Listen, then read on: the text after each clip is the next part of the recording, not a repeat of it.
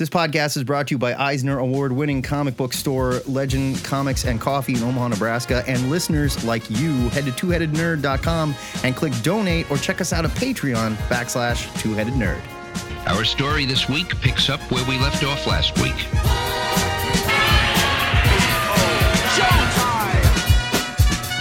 Broadcasting from the Ziggurat at Omaha in caverns deep below the metro area, it is our pleasure to welcome you to episode six fifty-six of the Two-Headed Nerd comic book podcast. That would be not the neighbor of the beast, but someone who lives down the street from the beast, technically, I guess. Yeah, yeah. Maybe maybe even the next street over, possibly, depending. Possibly. My name is uh, Matt Baum, and I will be your not as normally masculine and macho head number one.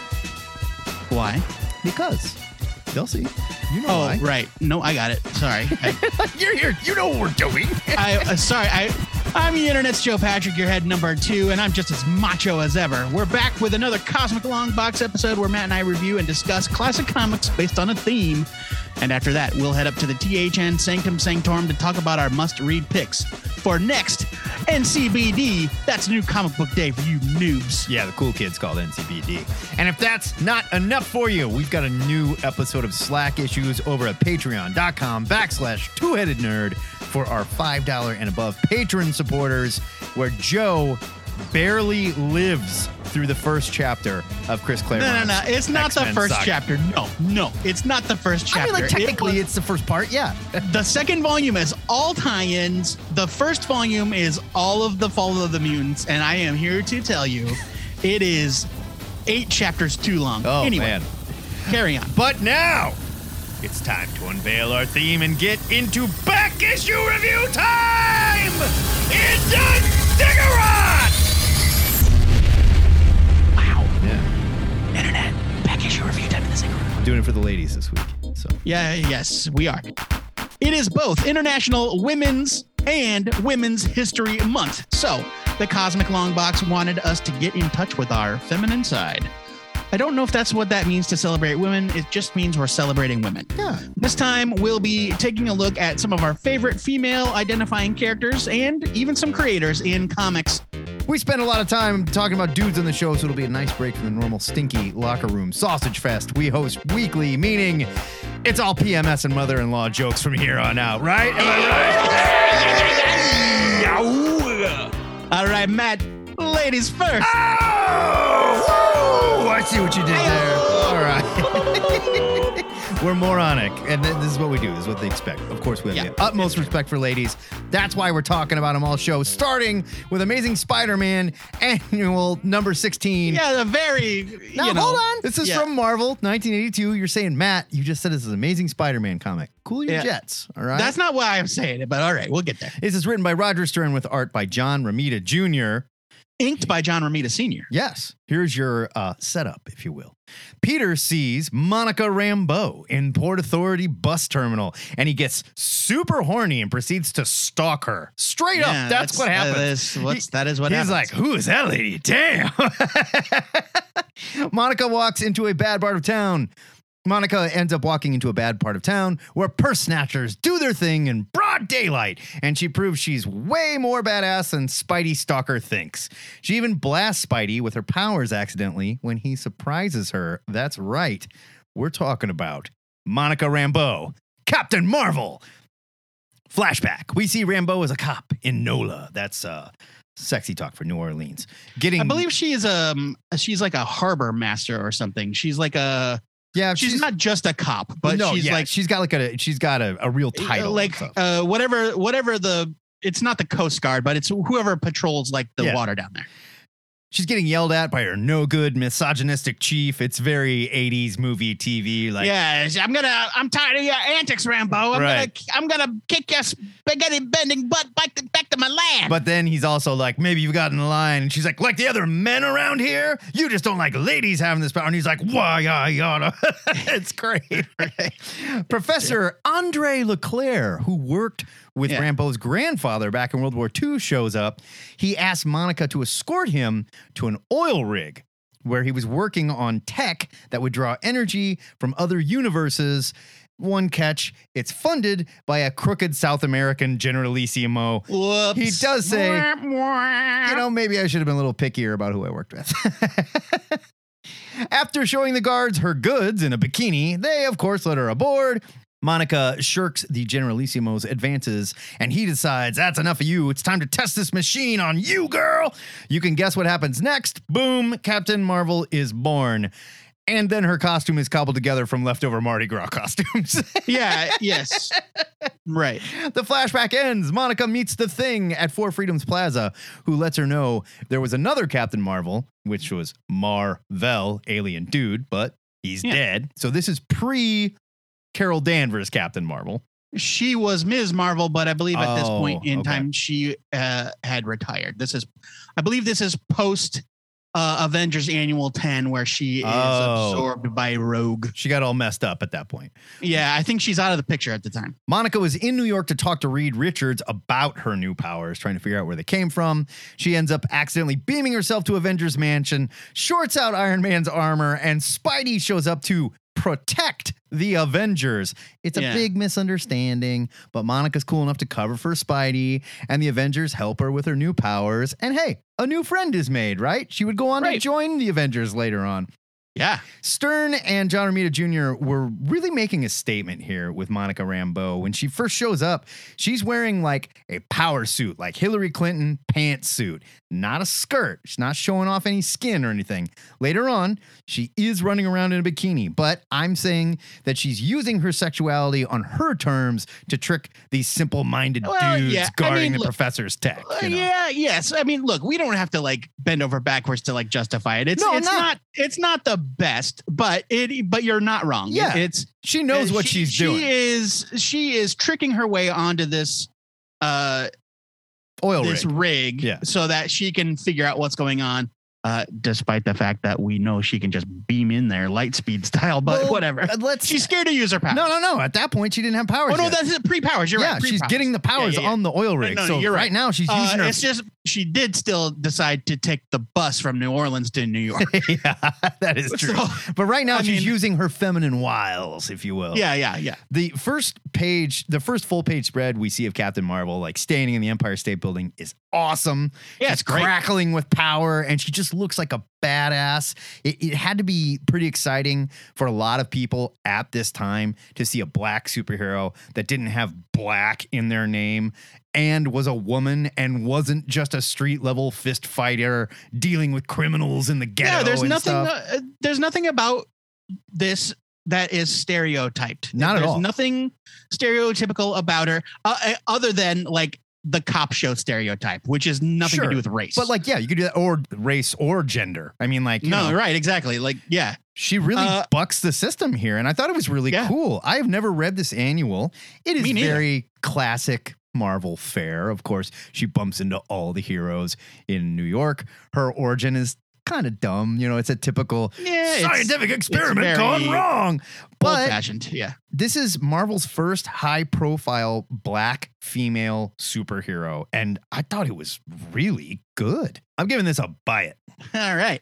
There were some things uh, where initially I kind of rolled my eyes, like where she like whips off this robe and she's in this sexy as hell bikini. And the first time we see her, Peter Parker's immediately like, I got to find out what's up with that hot yeah, shit. Yeah, he's just like straight up and, horny. And like, so there's a lot of that. There's some of that stuff is just like, okay, guys, dial it down. Um, but they are trying here, and you can tell that they're trying. And you're absolutely right that there's nothing in here.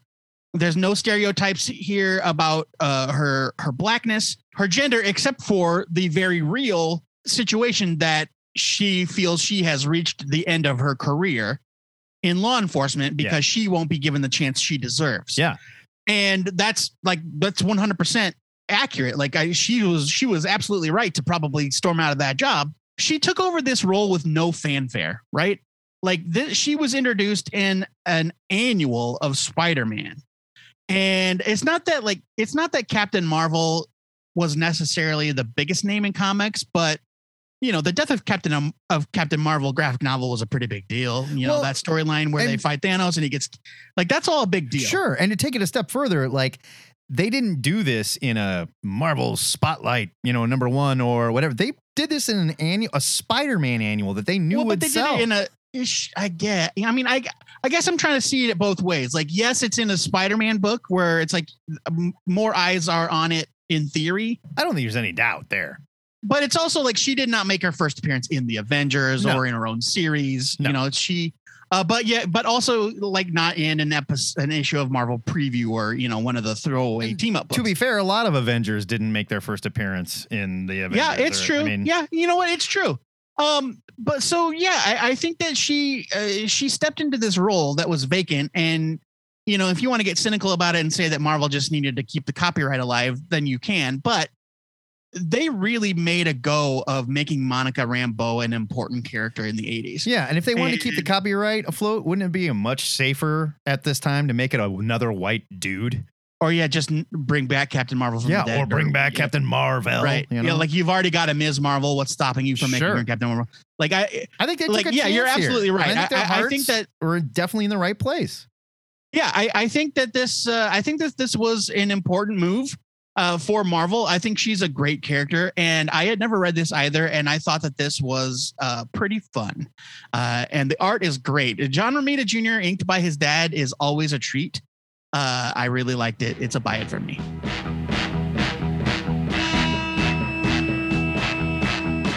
Meanwhile, in Metropolis, it's Man of Steel number two from D C Comics nineteen eighty-six. It's written by John Byrne with art by Byrne and Dick Giordano.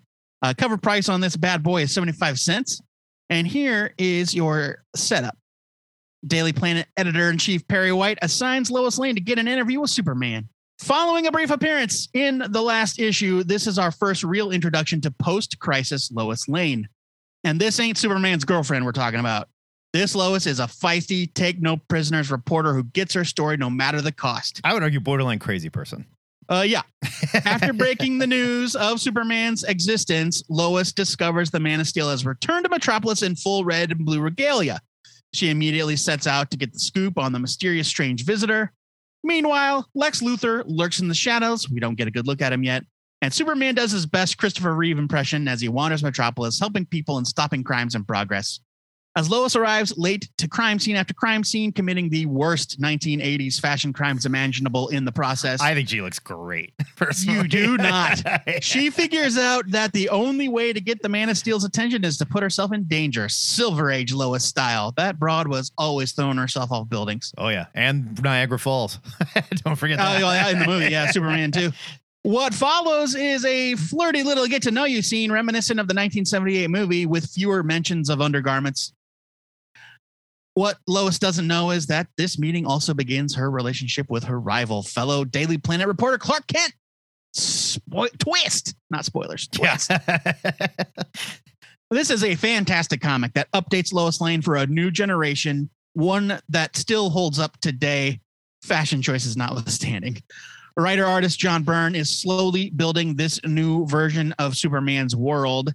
And this spotlight on Lois is a great example of how things have changed. Uh, and when I say slowly, I mean, if you read Man of Steel in its entirety, if you pay attention, uh, you will discover that something like seven years passes from Man of Steel one to Man of Steel six.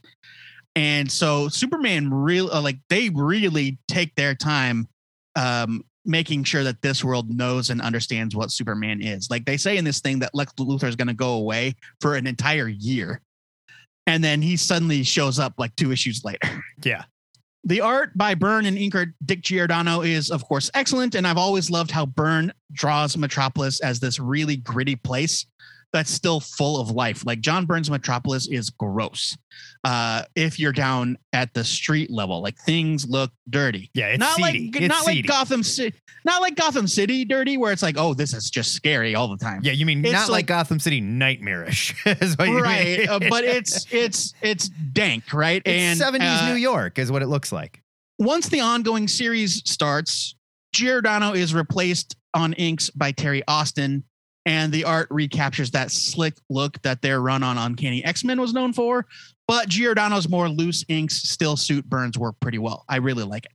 I know I don't need to say it again, but I absolutely love this era of Superman. And this version of Lois remains my favorite. Man of Steel number two gets a huge by it. Okay, you keep saying that she's like committing all these fashion crimes. She looks very eighties and she looks good, but you can't say like it's it's nuts. It's nowhere near as crazy as like some of the X stuff we just read. Lois likes chunky jackets. Oh, I don't know, man. She likes big I, comfy sweaters. She likes a nice, you know, she wears a lot of pants. Like she's dressed like kind of an eighties Hollywood star would be dressed. I don't think she looks bad at all in any of this. I love her character because she's a lunatic. They could write her all sexy and damsel in distress, but they made her crazy person. And that's what makes her so lovable. She's a she's a monster. She's a pit bull. She'll go after her story no matter what. Like, doesn't care life or limb. Who cares? Got to get the story, you know? And I, I love that Lois as well. It's I really silly. like the art as well. Byrne the art is, is very good. just yeah. excellent. He's and he was made to do stuff like this. I don't know anything about this series, and it's super weird. And while I was looking for it, I was like, what is the title of this? It turns out it's just The Man of Steel. It's The Man of Steel. Yeah, there's no Superman involved in it, which kind of blew my no. mind. But this was fun. I'm giving it a buy it. Oh, one uh, that was one when you were talking about Lois. One thing that I loved uh, about uh, how she puts herself in danger is like there's this wink, wink, nudge, nudge. Like, oh no, Lois, I saw you had that. Uh, you had that oxygen tank under your car seat. You always have one of those in your car. Wink, wink. We I know you weren't really in any trouble. And then after he leaves, he's like, if I had been on the other side of the planet, that would have run out and she would be dead. And he's like, that bitch be crazy. yeah. Yes. Uh, so it's like, yeah, Lois thought she was protecting herself, but she is so reckless. Oh, my God. oh, reckless. yeah. She's dangerous. Oh, wow. Yeah. Easy, miss. I've got you. you. You've got me. Who's got you? Let's jump to the Great White North, where Canadian men, they know how to respect a woman. We're talking about Alpha Flight, number thirty-four, except for those truckers. Those guys are assholes. It's from Marvel, nineteen eighty-six. This is written by Bill Mantlo with art by Sal Buscema. Here's your setup. Puck is in the Omnijet, searching for Heather Hudson, who's doing her best to protect Wolverine out of guilt for the part she thinks her husband Mac played in Logan's Becoming Wolverine. There was a whole thing where like a while back she noticed a file and like the entire title of the file is like that time that I helped Wolverine turn into Wolverine and put adamantium into his skeleton and stuff. It's kind of ridiculous. Lady Deathstrike shows up in some kind of weird samurai armor that I'm pretty sure we never see again outside of this issue. She's got an army of samurais with her. Deathstrike reveals that her dad was the one that put the adamantium in Wolvie. Keep in mind, at this point, we did not know any of this. They busted this secret wide open in the pages of Alpha Flight. Oh, no, this is her outfit. This is her outfit, except that her helmet, very much like Spiral in Follow the Mutants. But there she's would be wearing some like slight- shoulder pads and stuff. Yeah, too. no, that I was mean, her. Like- that's that's her outfit. She only had that that uh, samurai helmet thing around the sides of her head. Otherwise, it was just like a a, a close like skull cap and not a full helmet. Yeah, ah, this is the this is the outfit. She looks pretty damn weird to me. Deathstrike reveals that her dad was the one that put the adamantium into Wolvie, and she wants it back. Keep in mind, we did not know this at the time. They busted out this massive X-Men Wolverine secret in the pages of Alpha Flight, and I love that. Wolverine and Deathstroke end up squaring off. She's got a sword that gives off E M Ps for some reason. I don't know why that's going to help you, Wolverine, but it is badass. This leaves Heather all by herself to prove that she is the new leader of Alpha Flight by taking on an army of samurais, but she's not going to do it using her husband's old code name. Heather is going to be her own woman, albeit wearing her hubby's battle suit, and names herself Vindicator. After she dispatches the samurai army, Puck accidentally crashes into Wolverine, thanks to the E M P that I mentioned from Deathstrike's sword, and Heather shows up just in time to save him, proving she's the new badass leader of Alpha Flight and the only woman leading a Marvel super team at this time, by the way. Alpha Flight is a book famous for its first run by John Byrne. And don't get me wrong, I love the Byrne run. It's what made me a lifelong fan of these Canadian heroes. But the Bill Mantlo run does not get enough love. Here, Sal Buscema is on art, and I love it. He's one of the classic Marvel masters, needs no introduction, but Jim Lee would take over with issue fifty-one for his first published Marvel work, and I don't think that shit is even in print currently. No, I doubt it. That is a damn crime. Uh, unless there's a Marvel Epic Collection. There isn't. There, there isn't at all. There's an omnibus of the Byrne stuff, and then it just stops, which sucks. Mm. Heather Hudson is one of my favorite characters because of her arc. Byrne kind of started her out as Mac's mousy wife, brilliant scientist who created this battle suit. And then she just slowly becomes this badass hero because she has to. Mac dies. The team falls apart. Canada needs a super team. So she's like, screw it. I'm putting on the suit. I'm going to prove to everybody that I am a badass. And she does it. Like up until this point, everyone was constantly like, oh, is Heather okay? Heather, are you all right? Heather, you better hang back. Heather, we don't want you to get hurt. So just chill out here. Okay? I'm giving this a huge buy it. Yeah, no, this is fun. Uh, as you know very little about that era of Superman, I know jack and shit about this uh, era of Alpha Flight. Now I sent you a link to a picture of the most commonly known Lady Deathstrike outfit, yeah. and it is this outfit exactly, except the colors are different. Yeah, I guess the colors and, are wacky. I'll give you that. Uh, yeah. And what I was talking about where they changed Spiral in that X-Men book, this helmet has a mask on it for some reason that covers her eyes, and and that's what looks off. Yeah. If she were to lose the mask and the colors would shift, it would look just like Lady Deathstrike. Yeah, they were going for Lady Deathstrike in like samurai armor type thing. I don't know why she's ah. hiding her identity because she says right away, like, my dad is Lord Darkwind, yeah. blah, blah, blah. uh, it, it's, yeah. Um. So I thought this was good. I liked it. It's a buy it. Let me tell you, uh, I remember seeing this cover as a kid, either in, uh, oh, I don't know, Marvel Age or... um. I'll bet it was Marvel Age. It was either Marvel. It was Marvel Age or or um. They were really trying to pump this up because when Byrne left Alpha Flight, I or like bu- bullpen bulletins or like just, something they were advertising. They were terrified. Everybody was just gonna be like, all right, John Byrne left. I'm done. You know, and they yeah. so I think they really pushed this. And uh, that's why Wolverine is here, by the way. Sure. I just don't know. I don't know why I would have had a nineteen eighty-six issue of Marvel Age, but I remember seeing this cover and being mesmerized by it, and with good reason. It is by a very young, fresh-faced Mike Mignola, yeah. who also did a few issues of Alpha Flight. When I opened this issue and I saw that the art was by Sal Buscema, whom I adore, I could not help but go, oh, because I thought it was going to be Mike Mignola. Uh, and and that is not to say I did not think it was beautiful. I love Sal Buscema. He is inked by some guy I have literally never heard of in my entire life. I was going to ask you if you knew. I think this might be the only comic book this guy ever worked on. Jerry Talaoc, T A L A O C. I, I don't know who that is. Yeah, it's a great comic. I was a little deflated to find out that this cover I've been thinking about since I was like eight years old. It doesn't look anything like the insides. But hey, that's comics for you. Fair enough. What?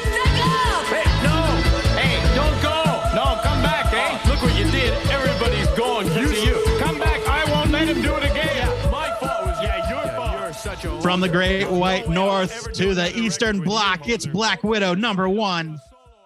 From Marvel Comics, it's nineteen ninety-nine. This one is, oops, I forgot to change the credits.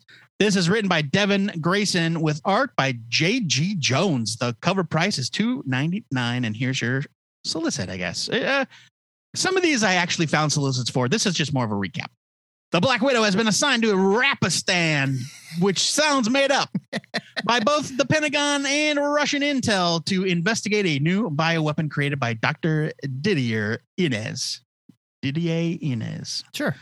However, the new Black Widow, Yelena Belova, has been shadowing her in order to take her place as the premier Russian spy. In nineteen ninety-nine, Marvel Knights ruled the comic stands, and the publisher was riding high off of successful relaunches of Daredevil, Black Panther, Inhumans, and Frank Castle, Heavenly Avenger. Oof. With this issue, the first three for sure, the fourth one not so much. Yeah. With this issue, it, it was Natasha Romanoff's turn as Devin Grayson and J G. Jones brought a classic yet updated take on the Russian super spy to comics. Grayson would soon become one of the hottest writers of the time, with successful runs on titles like Batman Gotham Knights and Titans at D C. Then she vanished. She went away. Yeah, she did go away like from comics vanished. for a while. But she did. She wrote Nightwing for a while, too. Yep. But that was later. That was a little later. Here we find Natasha reminiscing about past events, former friends and lovers, and reminders of a former life. She's about to leave the country for a mission, unaware that she's being watched by a young Yelena Belova, who you might recognize as everyone's favorite new Black Widow in the M C U. Also, good luck going to find a first print of this on eBay. Yes. Back then, she was Natasha's homicidal replacement for the role in the employ of the Red Room. Naturally, there can be only one, just like a Highlander, and uh, which is not true, but in the comics, it was kind of true at the time. And Yelena makes it her mission to take out Natasha and claim the title for herself once and for all. Grayson does a fantastic job illustrating the differences between the two widows, with Natasha as the cool as a cucumber stealth operative, like kind of balleting her way into, into spaces and, and uh, checking things out unseen and then swooping up to the rafters. And Yelena's the one that just knocks down the door with a machine gun blazing, killing everybody in sight. There's also a fun twist about how the governments of both America and Russia think that they've hired the Black Widow to do the same job, not realizing that they're talking about two different Black Widows, which I thought was cute. Grayson's dialogue gets a tiny bit melodramatic here and there, but otherwise this is a very smart and exciting adventure story. J G. Jones delivers absolutely breathtaking artwork with help on colors by Dave Kemp. I'm not exactly sure what role Dave Kemp played in the proceedings. Uh, I don't think he did full colors. I think Jones usually worked on his own. But uh, the credits are written as a fun little mission debriefing like dossier, so all the jokes are cute. All the jobs are cute little joke nicknames. Right. J G. Jones has been more or less absent from the comics landscape for quite some time due to some pretty serious health issues. And I had forgotten just how absolutely amazing his work is. Yeah, that he dude is, is incredible. He is a true master of form. His spies are sexy. His heroes are super. Yeah. And he is no slouch when it comes to drawing real life stuff either. And his this, Black Widow is Angelina Jolie. No question. uh, you know what? I actually did think she kind of looked like Scarlett Johansson. No, off and that's Jolie, man. Look at her. Well, face. Sure. You know.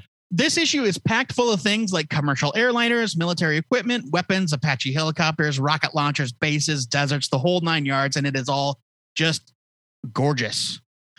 Black Widow number one not only serves as an awesome introduction to a new female star in the Marvel Universe, but a wonderful reintroduction for one of the greats. This gets a buy it. Yeah, Jones drew the hell out of this. And I, I just like you, I forgot how much I love that guy. Yeah. So friggin' talented. For some reason... Maybe it's just a movie or whatever, but I rewrote this comic book in my brain as Yelena was always her sister. And no. so when I revisited it, I went, oh, they God, are unre- unrelated. Totally yeah. right. I forgot. yeah. And I don't know. I mean, like, I very much like this book and I love the story and I love the setup, and it makes a lot more sense than maybe her and her little sister were kidnapped and turned into. Yeah, I mean, uh, so like now you know. they've they've massaged Yelena's character. Now yeah. they are not like actually sisters, but they are like, we were both in the they red grew room up together. Yelena, Yelena's right. yeah. a good guy. Like, there's none of that. Uh, but like early on, Yelena was a homicidal maniac. Yeah, like, she was, she a murder was machine. Not good. In fact, she would become a full-on supervillain here in a little while. Yeah, like there was there's a second Black Widow miniseries by Greg Rucka that's more about Yelena, I think, or maybe it's the third one. But editor's note: it was called Black Widow, Pale Little Spider. See our required reading section in the notes for more. Master Spy Matt. When Bendis gets a hold of her in New Avengers, he turns Yelena Belova into the super adaptoid. Like Hydra. Oh, I changes, forgot about that. Hydra transforms her into a human version of the super adaptoid, and she invades Jessica Jones and Luke Cage's wedding. Yeah, I forgot about and that. And ends up dying. Yeah, uh, I think so. At this time, it was one of those things where they wanted to reinvent the Black Widow, and one of the best ways to do that is introduce a nemesis. And we really yeah. didn't have a Black Widow nemesis before Not this. Not really, no. That I can think of. I mean, she just always, you know, fought Hydra and AIM and stuff like that. But right. Yelena was like, very interesting because she was Black Widow. She has all the same abilities. She came from the same place. She just doesn't give a shit, and Black Widow does, more or less. And, and she was better at being like. Uh, it says in this uh, in this comic that she's the only student of the Red Room to surpass Natasha. Yeah. Like in terms of like literally scores and better stuff. At what she does. So she's better at being the Black Widow than the Black Widow. But of course, Natasha's answer is like, yeah, in. in school you are. Yeah, sure. And, and you like, know, it's like, uh, I've been hanging out with the Avengers for a little right, while. Right. So. It's like, you know, uh, like my my best friend is Daredevil, so whatever. Yeah. No, I'm giving uh, this a buy it. I really like this character. I do. Yeah, I ended up reading the whole series. It's only three issues and it's on Marvel. It was great. It's I, awesome. I do think I like how they've massaged the character a little more today. I like and, Yelena where she's at now and yeah, the Kelly Thompson. I think she's in a good place. I'm not missing this version of the character, I guess. No, but this comic is great. Let's jump from Russian spies to reformed assassins for Batgirl. Volume one, number nineteen. This is from D C two thousand one. It was written by Kelly Puckett with art by Damian Scott. Here's your setup. Billy Ray Blackwell is scheduled to die in the gas chamber at Blackgate Prison for Gotham's first execution in twenty years. But Batgirl, Cassandra Cain at the time, has decided no one dies tonight, which also happens to be the title of the story. Cassandra is the child of Kane, a talented and brutal contract killer that has crossed paths with Batman several times. Kane raised Cassie as a mute, and instead of teaching her to speak, she was taught to read body language so as to predict movements and strike first brutally. This made Cassie into the amazing martial arts talent she is today, but also not very talkative at this point. Yeah, practically mute. She has been redeeming herself as Batgirl, and her final murder took place on August eighth, which just happens to be today, the day they're going to kill Billy Ray. Not like August eighth a year ago, like when she was a little. Yeah, a while ago. It, it was right. on August eighth. That's all. Right. After breaking up a robbery in an electrical appliance store where she even stops a cop from shooting a thief, Cassie heads to Blackgate to stop the execution. She frees Billy from the chamber, but then she's confronted by the mother of Billy's victim, who asks for justice for her little girl. I'm not going to spoil the ending, but Cassie quickly discovers that justice and saving lives are not always as clear-cut as she thought. I love this run, and Cassie is by far the most interesting Batgirl that I have read. Not because she's broken or because she was raised by a psychotic killer. Cassie had to overcome her upbringing to become a hero, and did so with the help of her father's nemesis. But she didn't just jump right into being that hero. She didn't understand. She fundamentally didn't understand really how society worked. She couldn't talk. She had to learn all of this stuff because she was raised by a madman in the most awful way you can possibly think of. And what's really interesting about it is I think Kane loved her. It was really gross. I mean, in a, in his twisted way. Yeah. And not in not a real. I'm not, not saying real. in a healthy way, but I mean, like, part of him's like, that was his little girl and he was proud of her and stuff. I'm not slamming Barbara, so don't at me, you jerks. She had her time as Batgirl, and Oracle was an even more impressive character change for her after becoming paralyzed. But this Batgirl is so wasted. I'm really glad she's back and running around with Spoiler, but I miss this Batgirl so much. Puckett yeah. had a wonderful arc and voice for this character, and Damian Scott's pencils were perfect for demonstrating her martial arts prowess and just the raw speed at which she moved. He has this kind of graffiti-informed, animation-informed style, like mm-hmm. kind of rounded faces, but his action is just crazy, and he went out of his way to make sure that nobody else in the books is moving like that. It's just Cassie. It's just Batgirl's the one that's lithe and slipping through things and flying past people. This issue is a very solid distillation of Cassie's Batgirl, learning to be a hero while overcoming her upbringing and her relationship with her father. This is a massive buy it. I love this character. So I'm get, I'll get it out of the way. This is a buy it. Um, I, I, we've talked about this before on the show. I, this is one of my favorite runs of comics of all time. It's so great. And one of the reasons why it's so well regarded is because it's also very short. It's like maybe thirty some issues, um, which seems like a lot, but they go real fast when you consider that the main character hardly ever talks. Well, and also this is a time where, like, yeah, this came out on time. So thirty issues, a little over two years, done. Um, yeah, yeah, fair.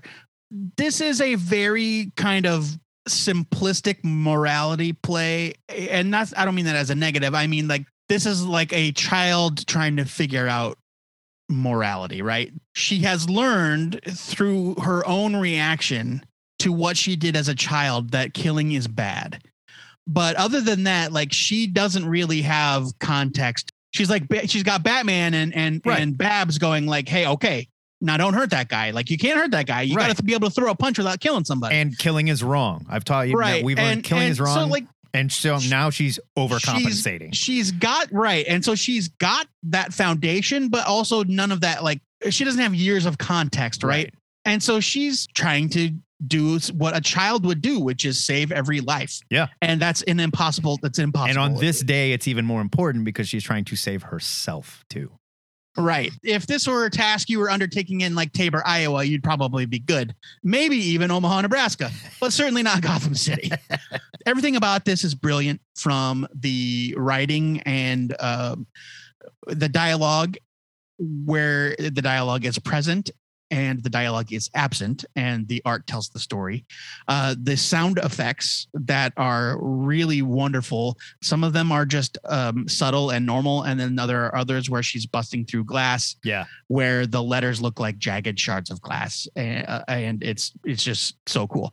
To the way, as you were saying, Damon Scott draws uh, Cassandra moving through crowds of people as though they are standing still, because essentially to her, they are.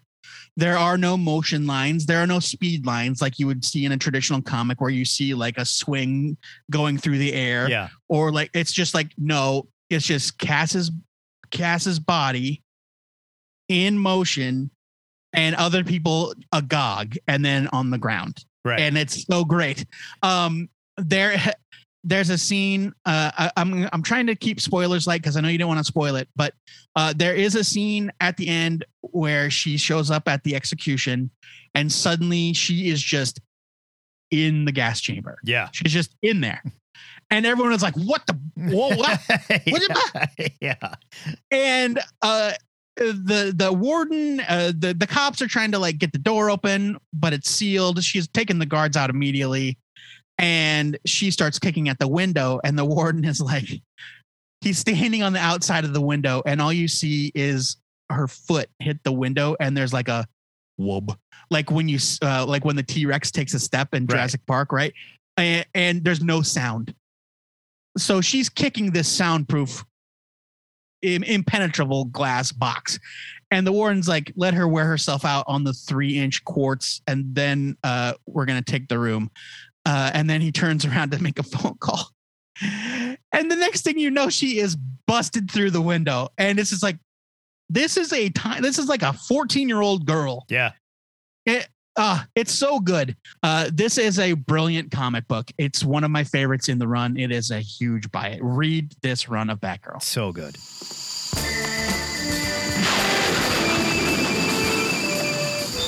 You know who's not mad about killing a bad guy? Wonder Woman. Nope. Do not get in her way. That is not the point of this story, however. It's Wonder Woman one ninety-five. It's D C Comics from two thousand three. It's written by Greg Rucka with art by Drew Johnson. The price on the cover is two twenty-five, and here's your solicit. Thanks to the endless memory of Diamond Comics. A new creative team launches an incredible new era for comics' best-known heroine, writer Greg Rucka, known for, at the time, Wonder Woman, the Hecasia graphic novel, which is great. Oh, drawn by J G. Jones, by the way. Oh, yeah. Uh, oh, yeah. And he also had a run on Wolverine. Begins his highly anticipated open-ended run with a self-contained issue featuring breathtaking interior art from the team of Drew Johnson, who also worked on Tomb Raider, and Ray Snyder, who was uh, Tony Harris's uh, anchor on J S A, The Unholy Three, which is a wonderful Elseworlds series. It also goes with the Liberty Files. Yeah, that book was great. I forgot about that. While Wonder Woman fights to capture the brutal dictator of an African nation, a new hire at the Themysciran Embassy discovers just how enormous Diana's mission truly is. For more information, see the featured article. Thanks, Diamond. This issue begins the underrated Greg Rucka run on the title, which sees Diana assume the role of ambassador of Themyscira. We follow her new wrangler, Jonah McCarthy, during his first day on the job. We don't even see Wonder Woman at all until the end of the issue. Instead, we feel her presence as Jonah is introduced to the people tasked with running her embassy. Cut with scenes of Diana in action as a little bit more than a blur and a swinging lasso.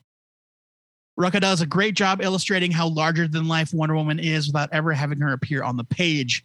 Her presence is felt in every panel, and we learn who she is, what her mission is, and how she is seen by different people around the world. Rucka has created a pretty interesting cast that we would learn more about in future issues. Special shout out to Ferdinand, the embassy chef. No, no spoilers about Ferdinand. The art is by Drew Johnson, who you is an artist. Spoil that. I don't want to spoil with Ferdinand. It's a big reveal in the comic. All right, all right. The art is by Drew Johnson, who is an artist that we don't hear much uh, from these days. A quick search uh, shows that he is still working, and he recently put out a Godzilla graphic novel for Legendary. His work is excellent, especially the backgrounds. Johnson does a remarkable job setting every scene and creating a believable environment that the characters occupy. It's full of small details that you don't necessarily catch during the first read-through, like Ferdinand's prep table being raised up by a bunch of cinder blocks to match his height. The figure work can be a little awkward at times, uh, but overall, it's very strong. The issue ends with a really wonderful moment that celebrates the kind of person Wonder Woman really is to the people that know her best. Wonder Woman one ninety-five is the beginning of a great run, and it remains one of my favorite takes on this character today. I don't ever hear people talking about the Greg Rucka Wonder Woman anymore. I, I, really I give do. this a huge buy. I, mean, I loved it. I think people did because it, when they brought Greg Rucka back, it was kind of a big thing. He's returning. To it Wonder was Woman. a big thing. Yeah. yeah. This is my favorite run of Wonder Woman. And Greg Rucka, if you don't know him, one of the things that he does is write excellent heroines. Wonderful stuff. Read his Stumptown. Uh, read his Lazarus. Both they're, they're so good. Whiteout was another book that he did, all featuring very strong female characters. And Wonder Woman, for a long time, of course, has been a strong female character. But what Rucka did was like really subtly show us that unlike Superman, who, I mean, basically hides as a human being when he's not Superman, or Batman, who works in the shadows and does stuff, or Aquaman, who's always underwater and who knows what that guy's doing anyway. Super Wonder Woman is here with the people. She is a Themyscirian, you know, woman living in an embassy in D C, dealing with government officials and stuff like that. She's all has to be a diplomat, and he does yeah. such a great job, sort of introducing that idea of the character that was always sort of like part of her character, but they never really did anything with it. I don't really remember anything about her being an amb- being right. considered an ambassador before this. Like, yeah, I think it would be mentioned here and there, but it's not like we ever saw her doing anything. So, well, it may, it may have also been that like they didn't, they just did not give Themyscira an embassy. Like they didn't recognize it maybe as not. a sovereign. You know, it's yeah, just like maybe not until now. Like maybe the Am- the Amazons came, they showed up, and they're like, hey, by the way. Right. We want to we want to have relations. But I do think that like this is a very Aaron Sorkin almost kind of West Wing look at uh, kinda, Wonder yeah. Woman. It's a lot of walk and talk. There is definitely action. It's there, but it's a lot more of an exploration of what people think of Wonder Woman and who Wonder Woman really is. And I just love this run. This issue's a gigantic buy it for me. Let's move to a whole group of ladies and a full female creative team with Birds of Prey, number one oh four from D C. The year was two thousand seven. This is written by Gail Simone with art by Nicola Scott. Here's your setup. Black Canary has taken time away from the team, leaving Barbara, who's currently Oracle, to work with Huntress, Big Barda, the new Judo Master, Lady Blackhawk, and Hawk Girl, of which Barbara has only really worked with Huntress, so she's a little nervous, to say the least, especially since the Spy Master is holding Oracle and the birds hostage, forcing them to run missions blackmailing Oracle and making promises to clean Huntress's record, stuff like that. This is much more international spy Birds of Prey, which they really didn't do a lot of. They were kind of more street-level stuff. Also, the Secret Six seem to be on the same case. The prize is a rocket red suit for sale by a Russian oligarch, but the suit isn't empty, and the birds aren't exactly international spies. The big draw here was the crossover of Simone's two books, Secret Six and Birds of Prey. Both runs are some of my favorite D C stuff of the time, and just completely worth reading. While Simone's Birds team was strictly female, the Secret Six were made up a collection of villains forced to work together for reasons they would slowly discover while arguing and distrusting each other. They did a lot of fighting, but it was always great. In any other writer's hands, that shtick would have gotten old really fast. But Simone was wonderful in showing the team slowly coming together and almost becoming heroes at times. This is a younger Nicola Scott, and her first work at D C was both here and on Secret Six, but her art is still great. Scott has no problems here with a very large cast, and she's excellent on the action. There's a scene with Hawkwoman in particular that really stands out. I, I really miss Simone at D C and would love to see her get another chance with any of these characters. It, it's not that far in the past, I get it, but having two women as, as the main creative force on a book was not something you saw much of at the big two at this time. And it's definitely creators like Simone and Scott that paved the way for some of your favorite female creators working today. I am giving this such a huge buy it, and it made me want to go back and just start with issue one and read through both of these series. They were so great. Yeah, no, I agree. This is great fun. Um, I, I guess I did not realize that Secret Six had actually started at this time, but I guess yeah. there was a there was a Secret Six miniseries before the ongoing that came out of Infinite Crisis, out of uh, the Villains United. Um, But yeah, no, this is fantastic stuff. Uh, yeah, all your favorites are here. The stuff with Big Barda is really great. Yeah, um, and I love they have to like pull her out because there's another Knockout who is in the Secret Six is also a female yeah. Fury from Apocalypse, right. And they're like, okay, we got to take our toughest character off the table because she's going to be recognized. It's great.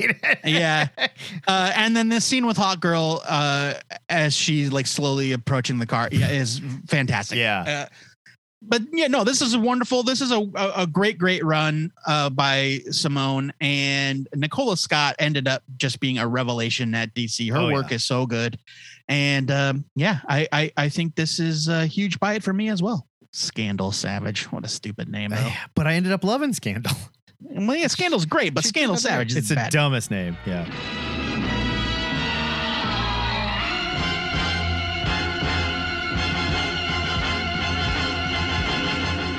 We're going to finish strong here, and we're going to finish green. It's She-Hulk number ten from Marvel. It's from two thousand four. It's written by Dan Slott with art by Paul Pelletier. The price was two ninety-nine, and here's your solicit. Titania, part one of three. Out of all of She-Hulk's enemies, no one hates her more than Titania. So what's her beef? And where did all of this hostility come from? What made little Skeeter McFarren into the angry Amazon she is today? Maybe naming her Skeeter? I don't know. That could, you know. That was a nickname, not her real name. Oh, I thought maybe and that was her real name. No. Did you? Yeah. And what's about to make her one of the deadliest threats in the Marvel Universe? Special appearances by The Absorbing Man, Spider-Woman, parentheses, Julia Carpenter, end parentheses, and Doctor Doom.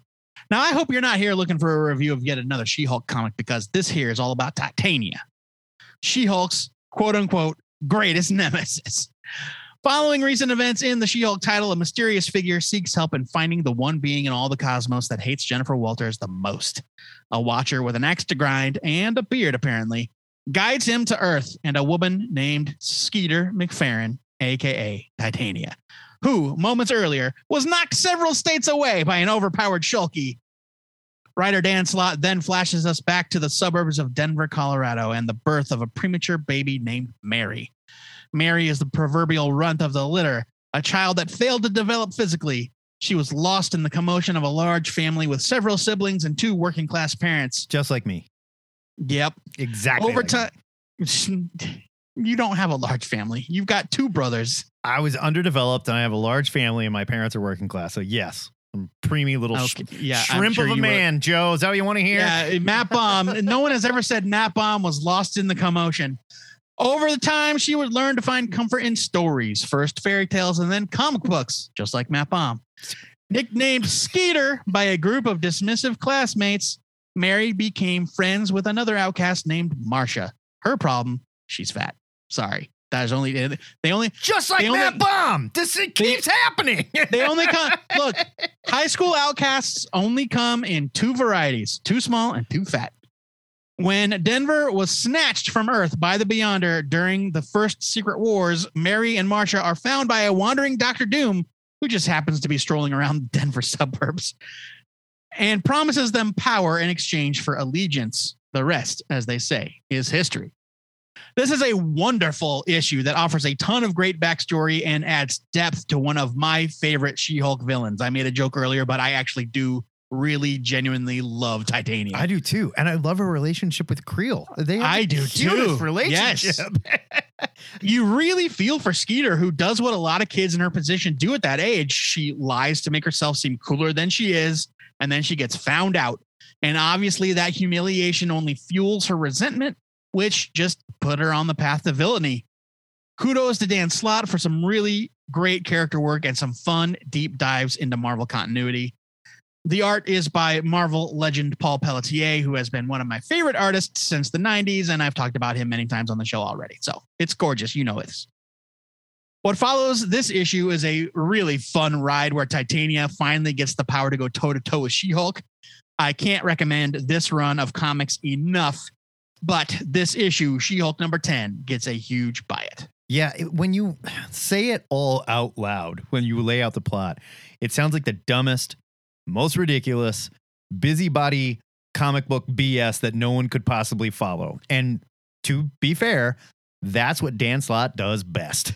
It really is. I mean, like, yeah, kind of. Because he strips it all down, makes it very human, adds these little tiny things to characters and their backstories that just makes you go, oh my God, do I really care about Titania all of a sudden?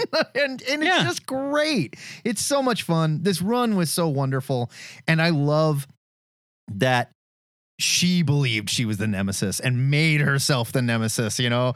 And then, like, later on, flash forward to today where we're reading Rainbow Rowell's, you know, She-Hulk, and this is still going on, but the relationship yeah. has subtly changed, and it's even better. It's so I much know. fun. I love this.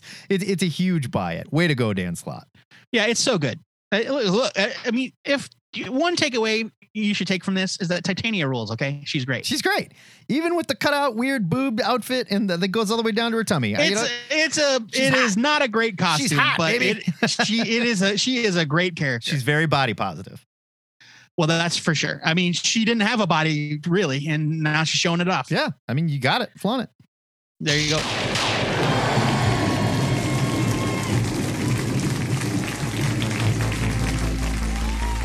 If you want to know more about these comics, check out our show notes where you can find links for all the books we discussed. And if you want to read along with T H N, you can find each episode's review list on our Twitter and our Facebook weekly on Tuesdays.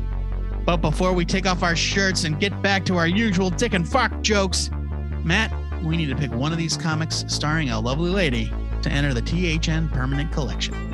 This uh, was really hard for me because we picked so much stuff that is like so great, and I almost—I mean, we gave everything a buy it. All eight books were buy it. Yeah, I almost think we weren't paying attention. We should have just forced ourselves to like pick stuff that we don't know anything about and just go into it. But yeah, we kind of cheated, right?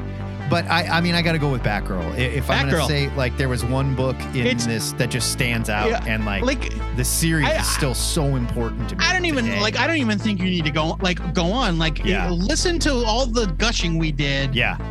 fifteen minutes ago about Batgirl. Like it's it is legit one of my favorite comic books of it all. It really time. is. It's it's just a near perfect run. And it's man. and that's and this is a and this is one of the peak issues from an already perfect run. What a waste of that character. Oh, it kills me. What do you mean a waste of that character? I mean, after she was so good, and then after that, oh, I mean after. I mean, yeah, it's a shame. Around it's a, it's became, a shame that it's a shame that she became D C orphan and crap. D C and just kind of forgot to. Know, D C just kind of yeah couldn't figure out what to do with her after.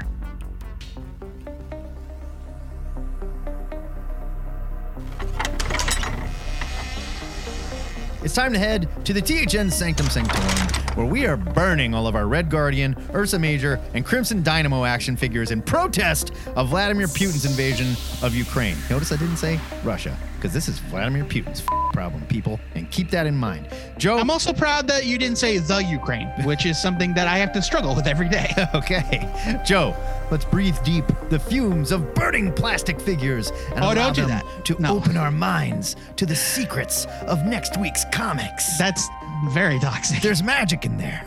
Okay. What's your, what's your must-read pick for uh, next week? All right. Matt, Matt, are you okay? You're fading. Uh, my pick for next week is Little Monsters number one from Image Comics. It's written by Jeff Lemire with art by Dustin Nguyen. It is three dollars and ninety-nine cents, and here's your solicit. They are the last children on Earth, who also happen to be vampires.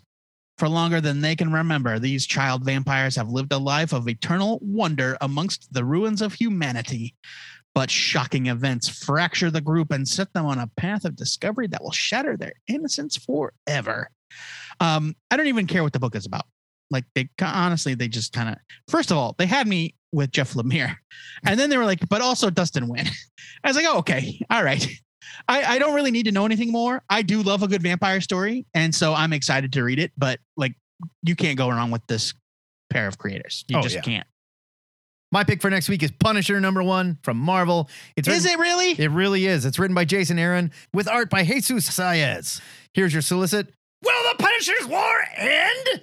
No. Born of tragedy, devoted to war, unstoppable in his rage. As the Punisher, Frank Castle has become the most accomplished killer the world has ever seen. Now, it's time for him to face his true destiny. What shocking secret from Frank's past will convince him to take the reins of the Marvel Universe's most notorious clan of assassins? And once Frank becomes the warlord of the deadly ninjas of the hand, will it also mean an end for the Punisher?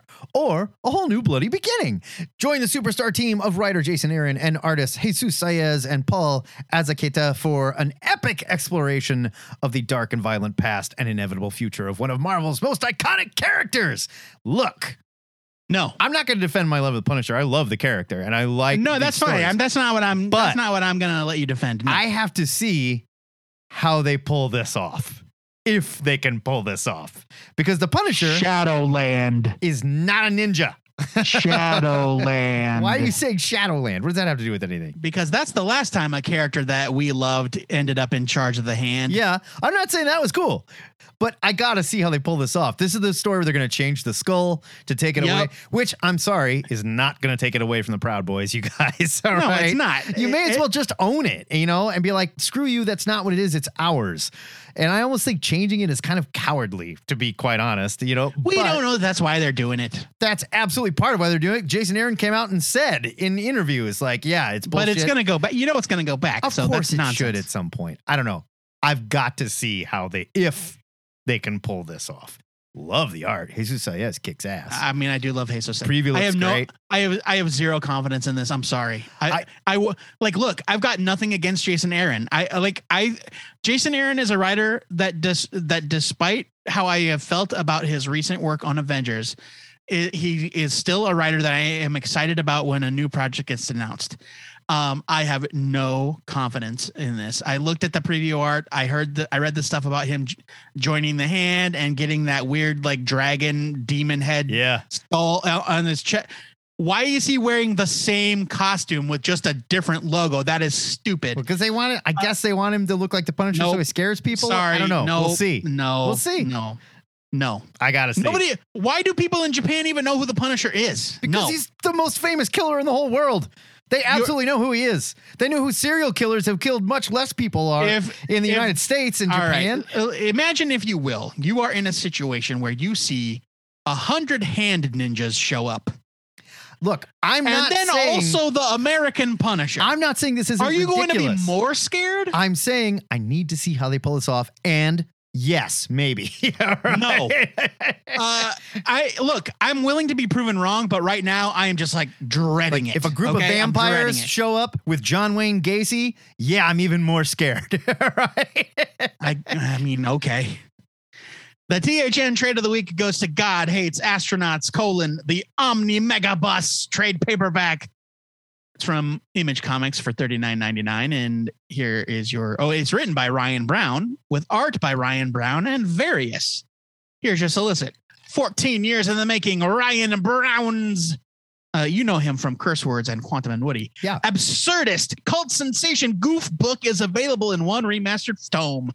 G H A, as the cool kids call it, is the gonzo, quote-unquote, story of a group of NASA-funded, superpowered egomaniacs who are paid a living wage to stop unregistered agrarian space travel. Agrarian, yes. Remember that movie, The Astronaut Farmer? No? Well, it's like that, but with superpowers, goofs, and wild punching. But our wonderful main characters are very bad at their jobs and waste time focusing on extramarital affairs, big gross heads, and three D cowboys, causing an intergalactic incident that leads to an all-out spacecraft invasion of Earth. bring on the jokes. I'm not sure why we ended it with that, but yeah. there it is. This uh, quote is, from this quote from uh, Jonathan Hickman is pretty good, though. Yes. Uh, I don't want to oversell what Ryan Brown has accomplished here, but I gave God Hates Astronauts to a blind man and he regained his sight. End quote. Jonathan Hickman, East of West, The Manhattan Projects, The Avengers. Uh, this collects God Hates Astronauts volumes one through three, The three D Cowboys, two D Spectacular, Goats Eat Castanets, number minus one, colon, The Garbage Edition, Grenade Horse Apocalypse, number zero, and The Head That Wouldn't Die, number four. Now, I know that some of those are real, but I'm willing to bet that some of them are also not real. I think some of them were internet stuff that he did. Uh, and I like, know that The Head That Wouldn't Die is real because yeah. I read it. Well, yeah, uh, and I think some of the other things were like extras that were in comics that sure, was just like uh, a like, fake comic uh, book or something. Gren- Grenade Horse Apocalypse. I feel like I would have remembered that. Right. Um. Also, yeah, like God, God Hates Astronauts did begin as a webcomic, so yes. there's a lot of internet stuff. Uh. But so now, Joe Patrick, you longtime listeners might be saying to yourself, you guys reviewed the first volume of God Hates Astronauts way back in the day, and it was the first time you got called out for saying that a book is, quote, not for everyone. And I stand by it at the time, but I'm glad that they put the word story in quotes in this solicit, because really, you should not go into God Hates Astronauts expecting anything more than just like a series of ridiculous events tied together with the loosest narrative. Yeah, it is absurdist. It's wonderful. Yeah, right. It's absurdist. It's absurdist comedy craziness, and if, it is so good. And if it's not for you, you might not have a good sense of humor, and you might be a jerk. There you go. It's, I mean, uh, yeah. Uh, but yeah, no, God Hates Astronauts. It is. It's just. It is a wild time, but don't try to make sense of it because that is not the point. It's good, good stuff though. It's really fun.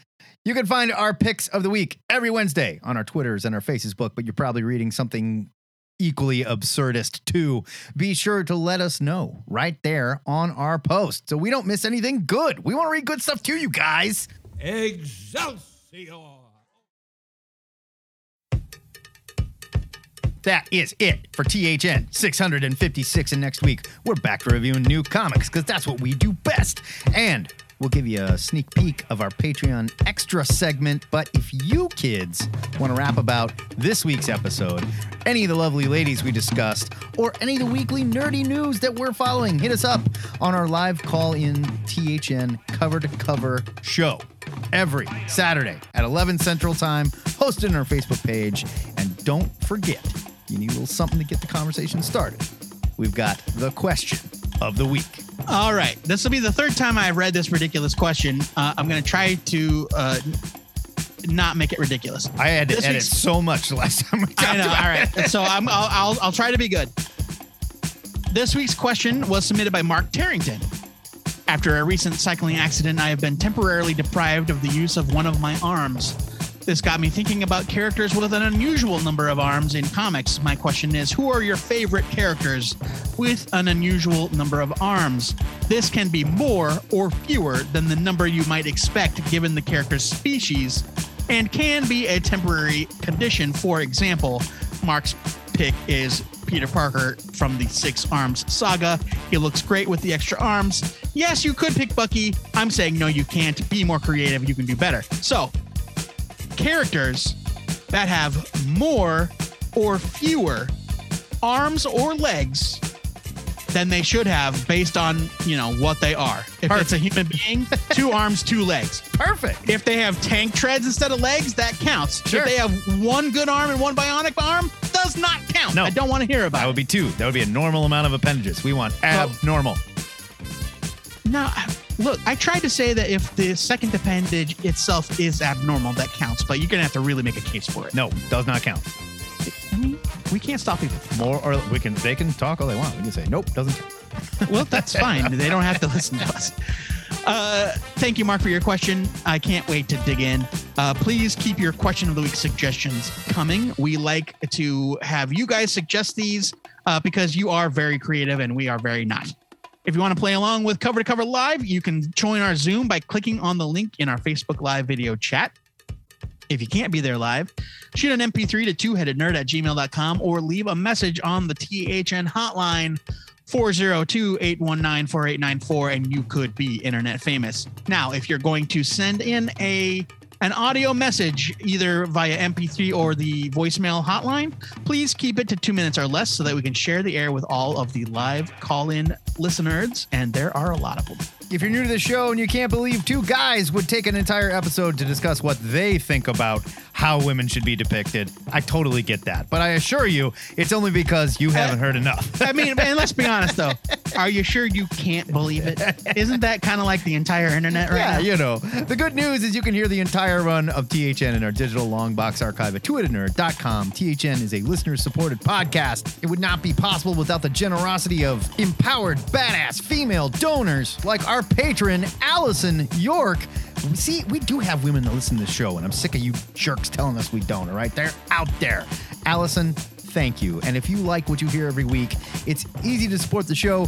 Sign up to be a patron at patreon.com backslash two-headed nerd.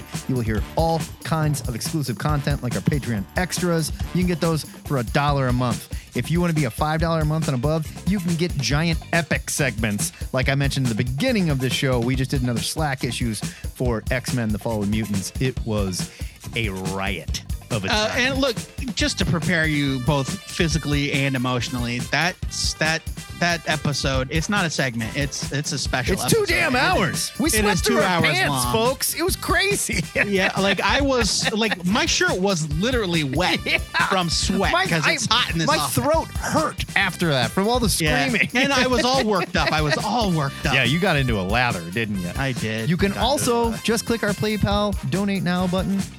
Throw a few bucks at us. We love it when you do. Before we go, our weekly shout out goes to legendary Hollywood producer Alan Ladd Junior, aka Laddie. A dude. Look, man. Just throwing it out there. Poe po buddies in our effect, okay? Who helped bring classics like Young Frankenstein, Alien, and Blade Runner to the silver screen when the twentieth Century Fox board of directors wanted to shut down the troubled production of Star Wars. It was Ladd's direct support of George Lucas that helped the film get made. Overall, his films earned more than fifty Academy Awards, including two Best Picture wins and more than one hundred fifty nominations. Ladd passed away peacefully today, Wednesday, March second, at home, surrounded by family at the age of eighty-four. Where do you, Laddie? I will say, had had they stopped the production of Star Wars, there'd probably be a lot less fighting on the internet, you know? Yeah, what kind of, you know what? Uh, not I his would, fault. I would, I would go so far as to say the entire world would be different. Yeah, not his fault at all. Until next time, true believers, remember to pre-order your comics or your retailer might just hang a no boys allowed sign on the front door. This wah, wah. is the Two-Headed Nerd signing off. Boys with a Z.